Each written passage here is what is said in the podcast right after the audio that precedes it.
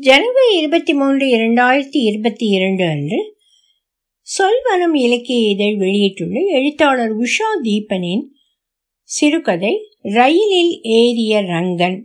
ஒலிவடிவம் சரஸ்வதி தியாகராஜன் பாஸ்டன். நானும் ரொம்ப நாளா இந்த ட்ரெயின்ல வந்துட்டு இருக்கேன் சுண்டல் வியாபாரம் பண்ணிட்டு இருக்கேன் ரயில்வே ஸ்டேஷன் வாசல தான் வச்சு வித்துக்கிட்டு இருந்தேன். பெருசா வியாபாரம் எதுவும் ஆகலை. எல்லாரும் பார்த்துட்டு பார்த்துட்டு போறாங்களே தவிர யாரும் வாங்கறதில்ல. காலங்காத்தால சுண்டல் வித்தா யார் வாங்குவாங்கன்னு வண்டி ஸ்டாண்ட்ல இருக்கிற தாத்தா தான் சொன்னாரு. காலை ஏழு நாற்பதுக்கு ஒரு ட்ரெயின் கிளம்புது. அஞ்சாவது பிளாட்ஃபாரம் போ. அதுல ஆபீஸ் போறவங்கெல்லாம் வருவாங்க. அதுல ஏறிக்கோ.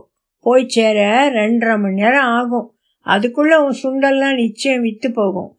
வண்டியிலேயே எல்லாரும் காலை டிஃபன் சாப்பிடுவாங்க. சில பேர் மத்தியான சாப்பாட்டுக்கும் வாங்கிக்குவாங்க. அது மீட்டர் கேஜ் வண்டி. வெளியூர் வேலைக்கு போகிறவங்களுக்காகவே ஓடிக்கிட்டு இருக்கு. எல்லாம் பாஸ் வச்சுருப்பாங்க. செக்கிங்க்கு யாரும் வரமாட்டாங்க. நீ பாட்டுக்கு போய் ஏறி ஒரு ஓரமாக குந்திக்கோ. வண்டி கிளம்பின பிறகு உன் வியாபாரத்தை ஆரம்பி. பெட்டி பெட்டியாக போய் நில்லு. நிச்சயம் மொத்தமும் விற்று போகும்னாரு. அவர் சொன்னபடியே செய்தேன். இன்னி வரைக்கும் நல்லபடியாக ஓடிட்டு இருக்குன்னு தான் சொல்லணும். கலெக்டர் ஆஃபீஸ் ஸ்கூல்லேருந்து பேங்க் மேனேஜர் வரைக்கும் பல பேர் வருவாங்க அந்த ட்ரெயினில். ரெண்டு மூணு டாக்டர்கள் கூட வர்றாங்க. அதில் நிறைய பேர் வண்டியிலேயே ஆஃபீஸ் வேலையை பார்த்துட்டு வருவாங்க. ஒரு நிமிஷம் கூட சும்மா இருக்க மாட்டாங்க. யார் கூடவும் பேசவும் மாட்டாங்க. எனக்கு அவங்கள பார்க்க பார்க்க ஆசையாக இருக்கும். நாமளும் இவங்க மாதிரி ஒரு நாள் வருவோமான்னு நினச்சிக்குவேன். நான் தான் பெரிய பள்ளிக்கூடமே போகலையே. பஞ்சாயத்து பள்ளியில் அஞ்சோட நிப்பாட்டிட்டாங்களே. எங்கள் அப்பாவுக்கு வருமானமே பத்தாது. கோவில் விடிஞ்சா சித்தாள் வேலைக்கு கிளம்பிடுவார். பண்ட் ஆஃபீஸ் கட்ட கேட் வெளியில் காத்து கிடப்பாங்க. நிறைய பேர். அவங்கள ஒரு வேன் வந்து ஏற்றிட்டு போகும் எங்கள் அப்பாரும் அதில் ஏறி போயிடுவார். ரொம்ப வருஷமாக தட்டு தூக்குறவராக தான் இருந்தார். இப்போ தான் கொத்தனாராக வேலை பழகி இருக்காரு. அவருக்கு ஒரு ஐநூறு கிடைக்கும். எல்லா நாளும் வேலை இருக்காது. அதனால வருமானம் எங்கள் வீட்டுக்கு பத்தாது. அம்மா நானும் வேலைக்கு வரட்டான்னு கேட்டு பார்த்தாக. அப்பா மாட்டேன்னுட்டாரு. நான் கொண்டு வந்து கொடுக்கறத வச்சுக்கிட்டு ஒரு வேளையோ ரெண்டு வேளையோ கஞ்சி காய்ச்சி குடிச்சிட்டு மானமாக இருப்போம். அது போதும்ட்டாரு. அத்தோட இன்னொன்னும் சொன்னார். அதான் அம்மாவுக்கு பயமாக போயிடுச்சு. தலைமை கொத்தனாரு மேஸ்திரின்னு. புதுசாக வர்றவங்கள அமுக்க பார்ப்பாங்க. அதெல்லாம் நமக்கு வேணாம். நாரு அப்பா அதை சொல்லவும் தான் அம்மா பயந்துட்டாங்க. எதுக்கு அம்மா பயந்துச்சுன்னு தெரியல. நீ வருத்தப்படாதம்மா. நான் வியாபாரத்துக்கு போகிறேன் நீ தான் சுண்டல் நல்லா ருஷ்டியாக பண்ணுவியே. போட்டு கொடு. நான் போய் வித்துட்டு வரேன்னு. அன்னைக்கு இந்த கூடையை தூக்கினவன் தான். பார்த்தீங்களா இந்த ட்ரெயின் கதவை யாருமே சாத்த மாட்டேங்கிறாங்க. நின்று வேடிக்கை பார்க்குறாங்களே தவிர திரும்ப உட்கார வரும்போது கதவை சாத்திட்டு வர வேணாம். அப்படியே விட்டுட்டு வர்றது. இவங்களெல்லாம் ஆஃபீஸில் நல்லா வேலை செய்வாங்களா? நானும் தான் எத்தனை வாட்டி போய் போய் சாத்துவேன். டம்மு டம்முன்னு அடிச்சுக்கிடுது. என்ன சத்தம்? கதவே தனியாக கழண்டு விழுந்துடும் போல் இருக்கு. டாக்டர் தான் சொன்னார் போய் அந்த கதவை சாத்துடா தம்பின்னு. அவர் என்னை பார்த்து சொன்னது எனக்கு ரொம்ப பெருமையாக இருந்துச்சு. அதுக்காக எத்தனை தடவை என்னால் சாத்த முடியும்? பெட்டி பெட்டியாக போகிறவனா சாயங்காலம் திரும்பல மீதி வித்துடணும் எல்லாரையும் மாதிரி நானும் ராத்திரி தான் வீடு போய் சேருவேன். பார்த்தீங்களா அந்த இன்னொரு ஐயாவை. அவர் சிகரெட் பிடிப்பார். ரயிலில் சிகரெட் பீடி பிடிக்கக்கூடாதுன்னு எழுதி போட்டிருக்கு. யார் கேட்குறா டாக்டரே ஒரு வாட்டி எழுந்து போய் சொல்லிட்டு வந்தார். ஓகே சார் ஓகே சார்னு பதினொன்னாப்பில் சொல்லிட்டு அடுத்த பெட்டி பக்கம் போய் ஊதிட்டு வந்தார். அதுலேருந்து அவர் உட்கார்ற இடத்த மாற்றிக்கிட்டாரு நமக்கு என்ன வந்தது? எனக்கு சுண்டல் வித்தா சரி. அந்த ரயிலில் போகிறதே ரொம்ப சந்தோஷமானதுங்க. அது ஒரு காரணம் எனக்கு பிடிச்சி போனதுக்கு. என்னை போல் இன்னும் சில பேரும் உண்டு. யூனிவர்சிட்டி ஸ்டாஃபில் கொய்யா வைக்கிற ஒரு அம்மா ஏறும். நல்ல குண்டு குண்டுன்னு கொய்யாவாக இருக்கும். சிவப்பு கொய்யா வேற வச்சுருக்கோம். அது வேற ஜாஸ்தியாக சொல்லும். ரொம்ப கராறு அந்த அம்மா. நானாச்சும் ஒரு கை சுண்டலை அள்ளி போட்டுருவேன். அது பைசா குறைக்காது.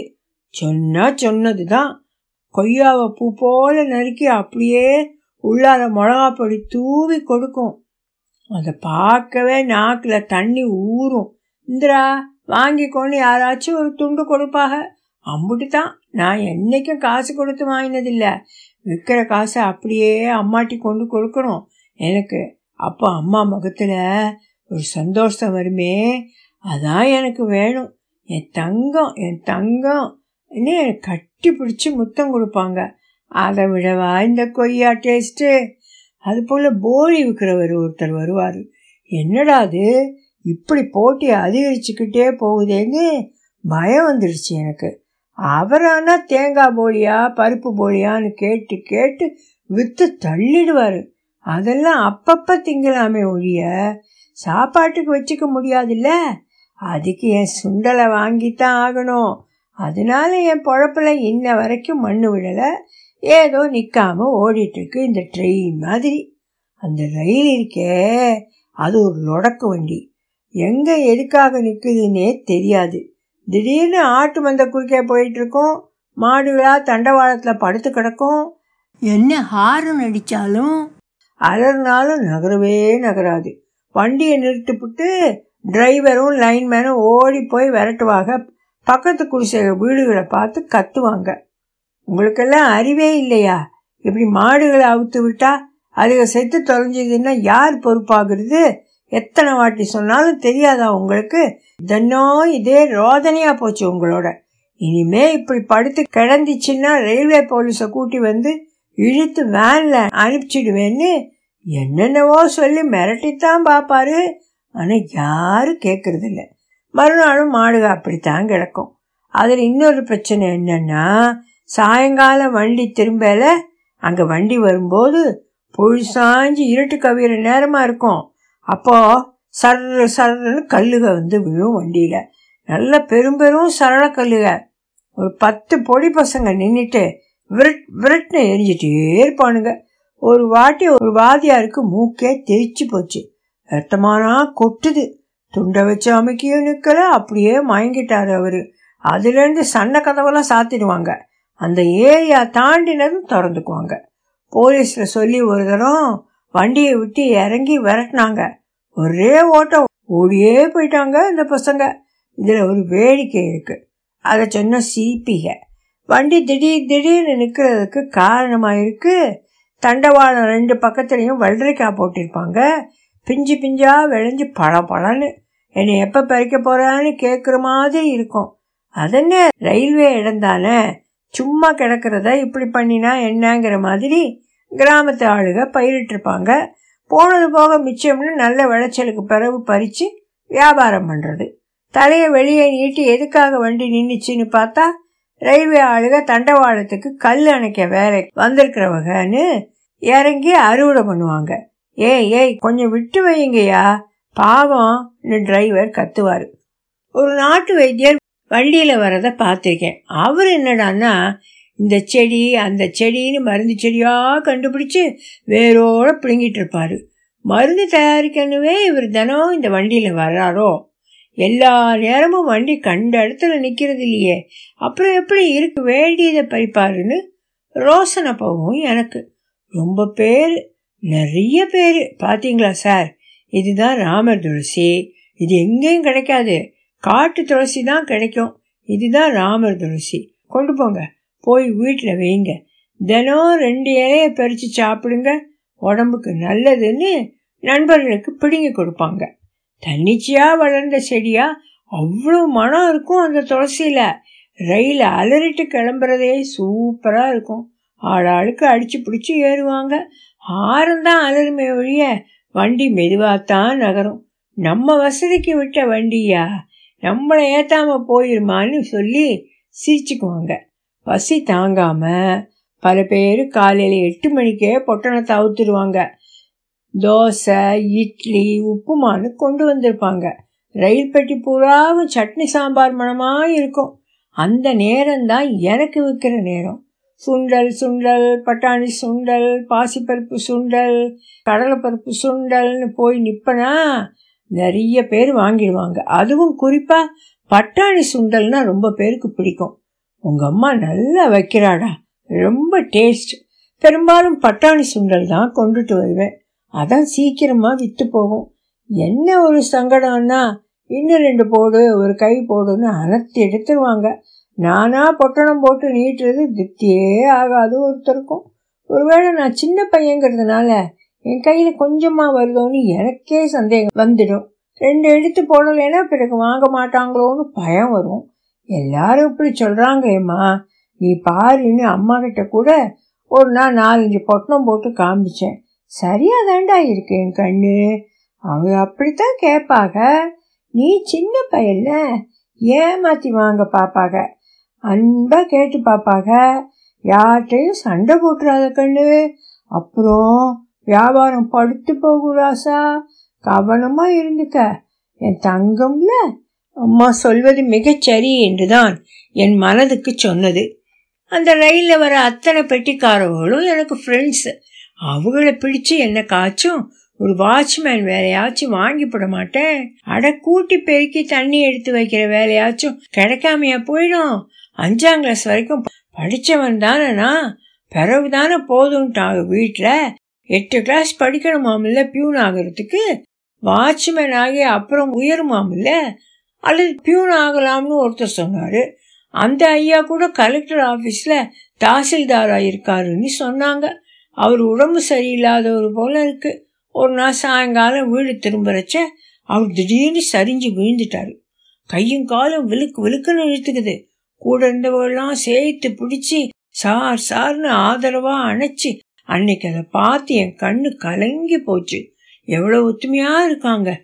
அந்த ஐயா மயக்கம் தெளிஞ்சு எழுந்தப்போ மயங்கிட்டனான்னு கேட்டாரு. பார்க்கவே பரிதாபமா இருந்துச்சு. வாயில நுழ வழிஞ்சு அதை அவர் தொடச்சிக்கிட்டே ரொம்ப நன்றினாரு.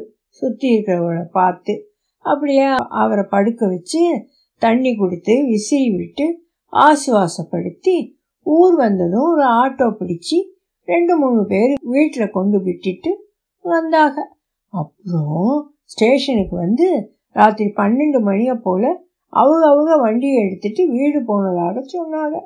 காலையில் ஸ்டேஷன் வர்றதுக்கு வண்டி வேணும்ல? அந்த ஐயாவை பிடிச்சா காரியம் ஆகும்னு சொன்னாங்க. நான் சின்ன பையன்லாம் இருக்கேன். இன்னும் நாலஞ்சு வயசு ஆகணும்டா. பொறு பொறு. பார்த்து செய்வோம்னாரு ஒரு சாரு. அவரு ஐயர். விபூதி பூசிட்டு நெஞ்சில நெத்தியில சந்தனம் குங்குமம் எல்லாம் வச்சுட்டு படிச்சுன்னு வருவாரு. எல்லாட்டையும் கலகலன்னு பேசுறவரும் அவரு தான் அவர் இருந்தா அந்த பொட்டியே சிரிப்பும் கூத்துமா இருக்கும். சதா ஏதாச்சும் புஸ்தகத்தை படிச்சுட்டு வருவார். அதுவும் உண்டு. ஒன்று ஸ்தலம் இருந்துச்சேனே.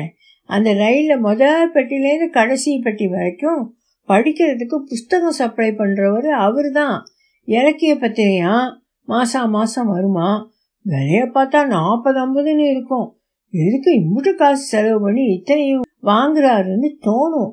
வண்டி ஊரில் கிளம்புறதுக்கு முன்னாடியே நிறைய பேர் வந்து அவர்கிட்ட புத்தகத்தை வாங்கிட்டு போயிடுவாங்க. சாயங்காலம் தரேன் சார் நாளைக்கு தரேன் சார் சொல்லி எடுத்துட்டு போயிடுவாங்க.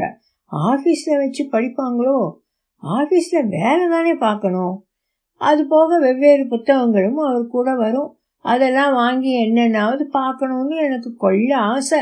சுமக்க முடியாமல் ஒரு ஜோல்னா பையில போட்டுட்டு வருவார். அதை சுமந்து சுமந்து அவர் தோல் சரிஞ்சே போச்சோன்னு தோணும்.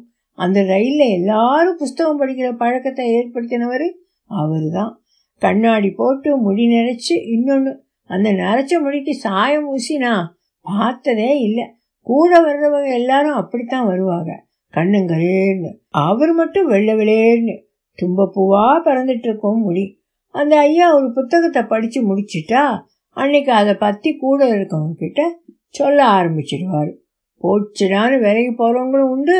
ரொம்பவும் ஆசையாக படிப்பார் போல் இருக்கு. அவர் சொல்கிறத கேட்கணுமே. அப்படியே சினிமா மாதிரி இருக்கும். ரொம்ப ஞாபக சக்தி அவருக்கு. இப்படி மனசில் இருக்கிறத மழையாக கொட்டுறாருன்னு எனக்கே அதிசயமாக இருக்கும். கண்ணு கலங்க சொல்லுவார். கேட்கிறவளுக்கு சினிமா படமாக கண் முன்னால ஓடும். கதையெல்லாம் வேற எழுதுவாராம் அவரு? இதில் வந்திருக்கு அதில் வந்திருக்குன்னு பெருமையாக எல்லாத்தையும் காமிப்பார்.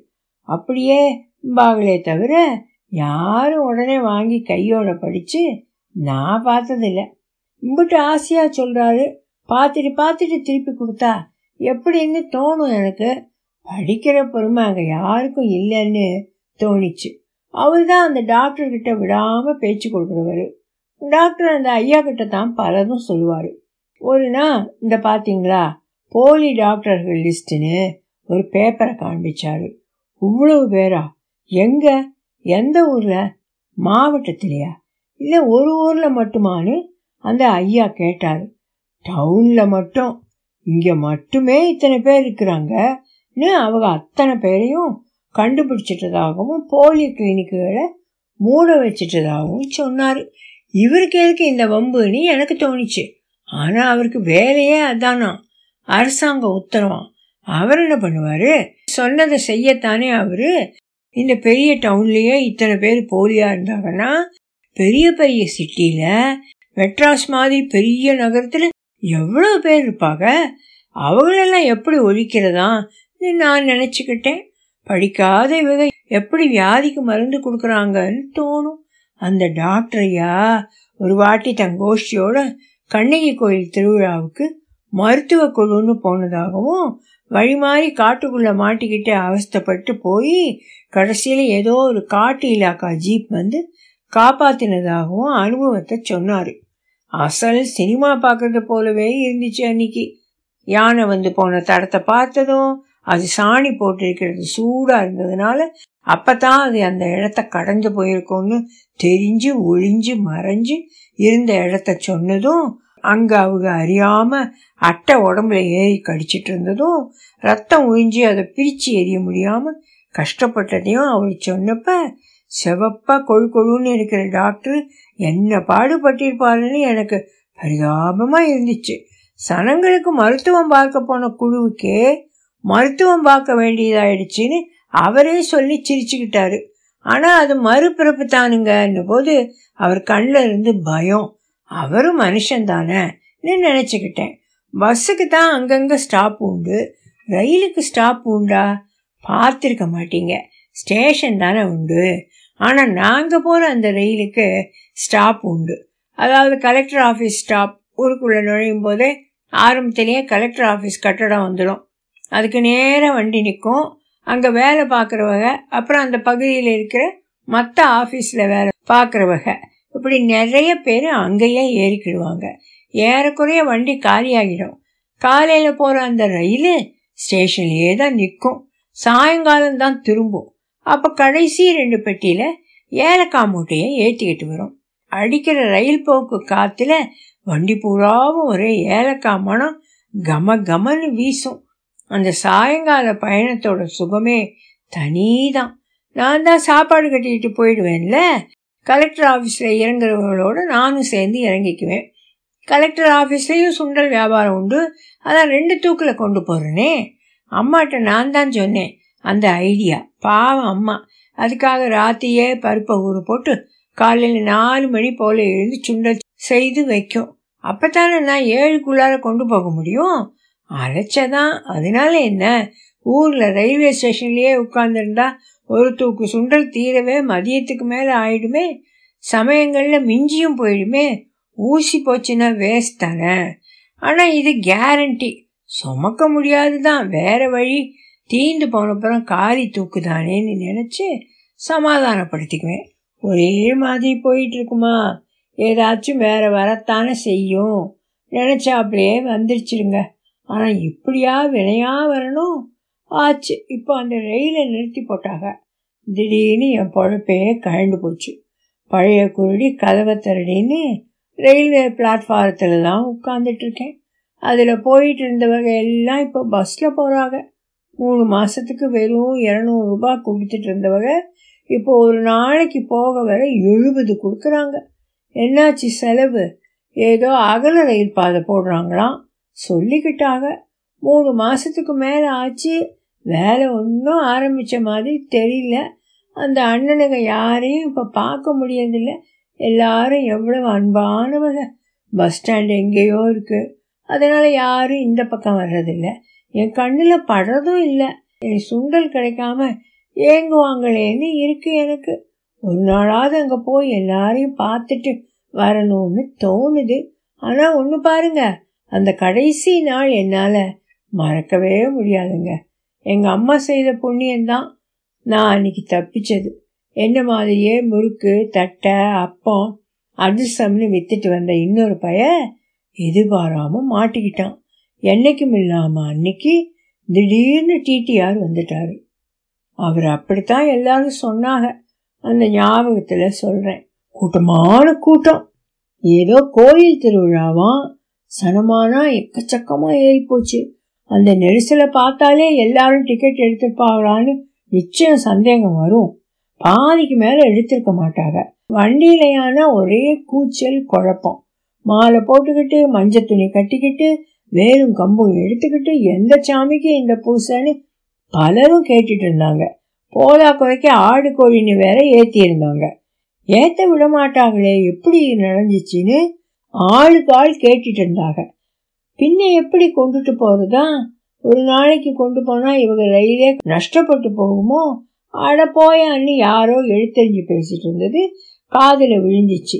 வழியில ஏத்திருப்பாங்களோன்னு பேச்சு. இருக்கிற கூட்டத்துல ஆளை வெளியேத்துறதா? அதுகளை வெளியேத்துறதுதான்னு சொல்லி ஒரே சீப்பு கும்மாளம். அந்த கலைபுரத்துல நான் அன்னைக்கு எப்படி தப்பிச்சேன்னு எனக்கே தெரியல. டிக்கெட் செக் பண்றவர் கண்ணுல நான் படவே இல்லை. ஆனா அந்த முறுக்கு விற்கிற பைய வசமா மாட்டிக்கிட்டான். டிடிஆரை பார்த்து பயந்து நடுங்கி வண்டிக்குள்ளேயே பிடிபடாம ஓட ஆரம்பிச்சான். நில்றான் நில்றான்னு பின்னாடியே விரட்டினார் அவரு. எங்கேயாவது விழுந்து தொலைக்க போறான்னு கூட விரட்டி இருக்கிறான் தான்.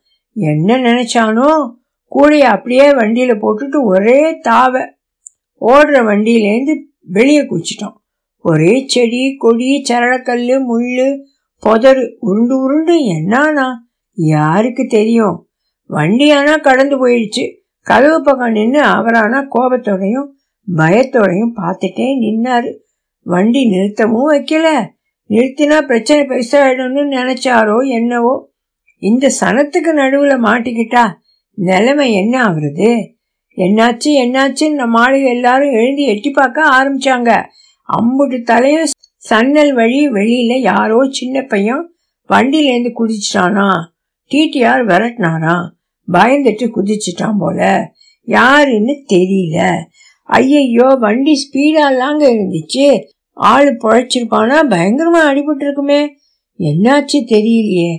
அடக்கடவுளே தெரிஞ்சிருந்தா நாம சொல்லி இருக்கலாமேங்க டிக்கெட் கூட எடுத்திருக்கலாமே. அதுக்குள்ள ஏன் வெளியில குதிச்சான்? யாரு அந்த பைய? இந்த கூட்டத்தோட வந்தவனா? புது பையங்க. அரண்டுட்டான் போல. வழக்கமா சுண்டல் வைக்கிற பையனா இருக்க போறாங்க. நல்லா பாத்தீங்களா? யாரு? ரங்கன் தானே என்னது ரங்கனா? யார சொல்றீங்க நீங்க? ஆனா அந்த சுண்டல் இருக்கிற வயதாங்க. அவன் பேரு தான் ரங்கம். தெரியாதா உங்களுக்கு? சரியா போச்சு. ஆவுரா. அழகா பேரு வச்சிருக்காரு பாருங்க அவங்க அப்பா. படிக்காத மேல ரங்க ஞாபகம் வருது. அந்த பய வண்டியில தான் இருக்கான். அந்த சைடு கூட்டத்துல ஒண்டி இருக்கான். இவன் புதுசு.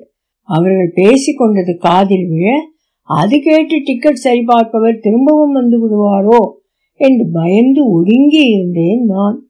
அது நாள் வரை நானே வாழ்விட்டு சொல்லாத என் பெயர் யாருக்கோ தெரிந்திருக்கிறதே. எப்படி? என்றேனும் யாரிடமேனும் பேச்சு வாக்கில் என்னை மறந்து சொல்லி இருப்பேனோ? ஞாபகமே இல்லை. ரயிலே ரயிலே ரயிலே கரகரவர சக்கரம் சுழல கரும்பு கையோடு வருகிற ரயிலே. அப்பா பாடிக்கொண்டே இருப்பாரு. இந்த பழைய ரயிலும் அப்படித்தானே போகுது?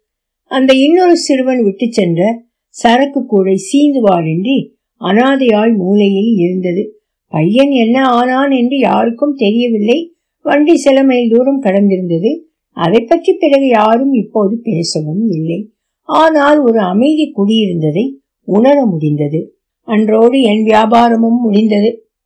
பிழைப்பில் மண் விழுந்தது. அந்த ரயில் ஓடிக்கொண்டிருந்த நாட்களில் காலையில் வண்டி கிளம்பிய போது பின்புற வாசல் கேட்டிலிருந்து ரயில்வே தண்டவாளங்களுக்கு குறுக்கே எதையும் கவனிக்காமல் ஓடி எங்கள் வண்டியை பிடிக்க வந்த வழக்கமான ஒரு ஊழியர் பிளாட்பாரத்து பக்கத்து சுவருக்கும் வண்டிக்கும் இடையில் நெருக்குதலாய் மாட்டிக்கொண்டதும் அவர் வயிறு அப்படியே அறுபட்டு அந்த இடத்திலேயே அவர் தலை சாய்ந்ததும் அப்போதும் எங்கள் வண்டி அதனை அறியாமல் நிற்காமல் போய்க் கொண்டிருந்ததும் பலரின் குரல்கள் சம்பந்தம் சம்பந்தம் ஐயோ சம்பந்தம் எரியும் இப்படி மாட்டிக்கிட்டியே என்று அலறியதும் அடுத்தாற்போல உள்ள கல்லூரி ஸ்டாப்பில் நிறைய பேர் இறங்கி அவரை பார்க்க ஊர் திரும்பியதும் கண்ணீரும் துக்கமுமான என் உடன்பிறவா சகோதரர்களின் அண்ணன்மார்களின் பெரியவர்களின் அந்த நாட்கள்தான் இப்போதும் மறக்காமல் மறையாமல் என் நினைவில் வந்து கொண்டே இருக்கின்றன.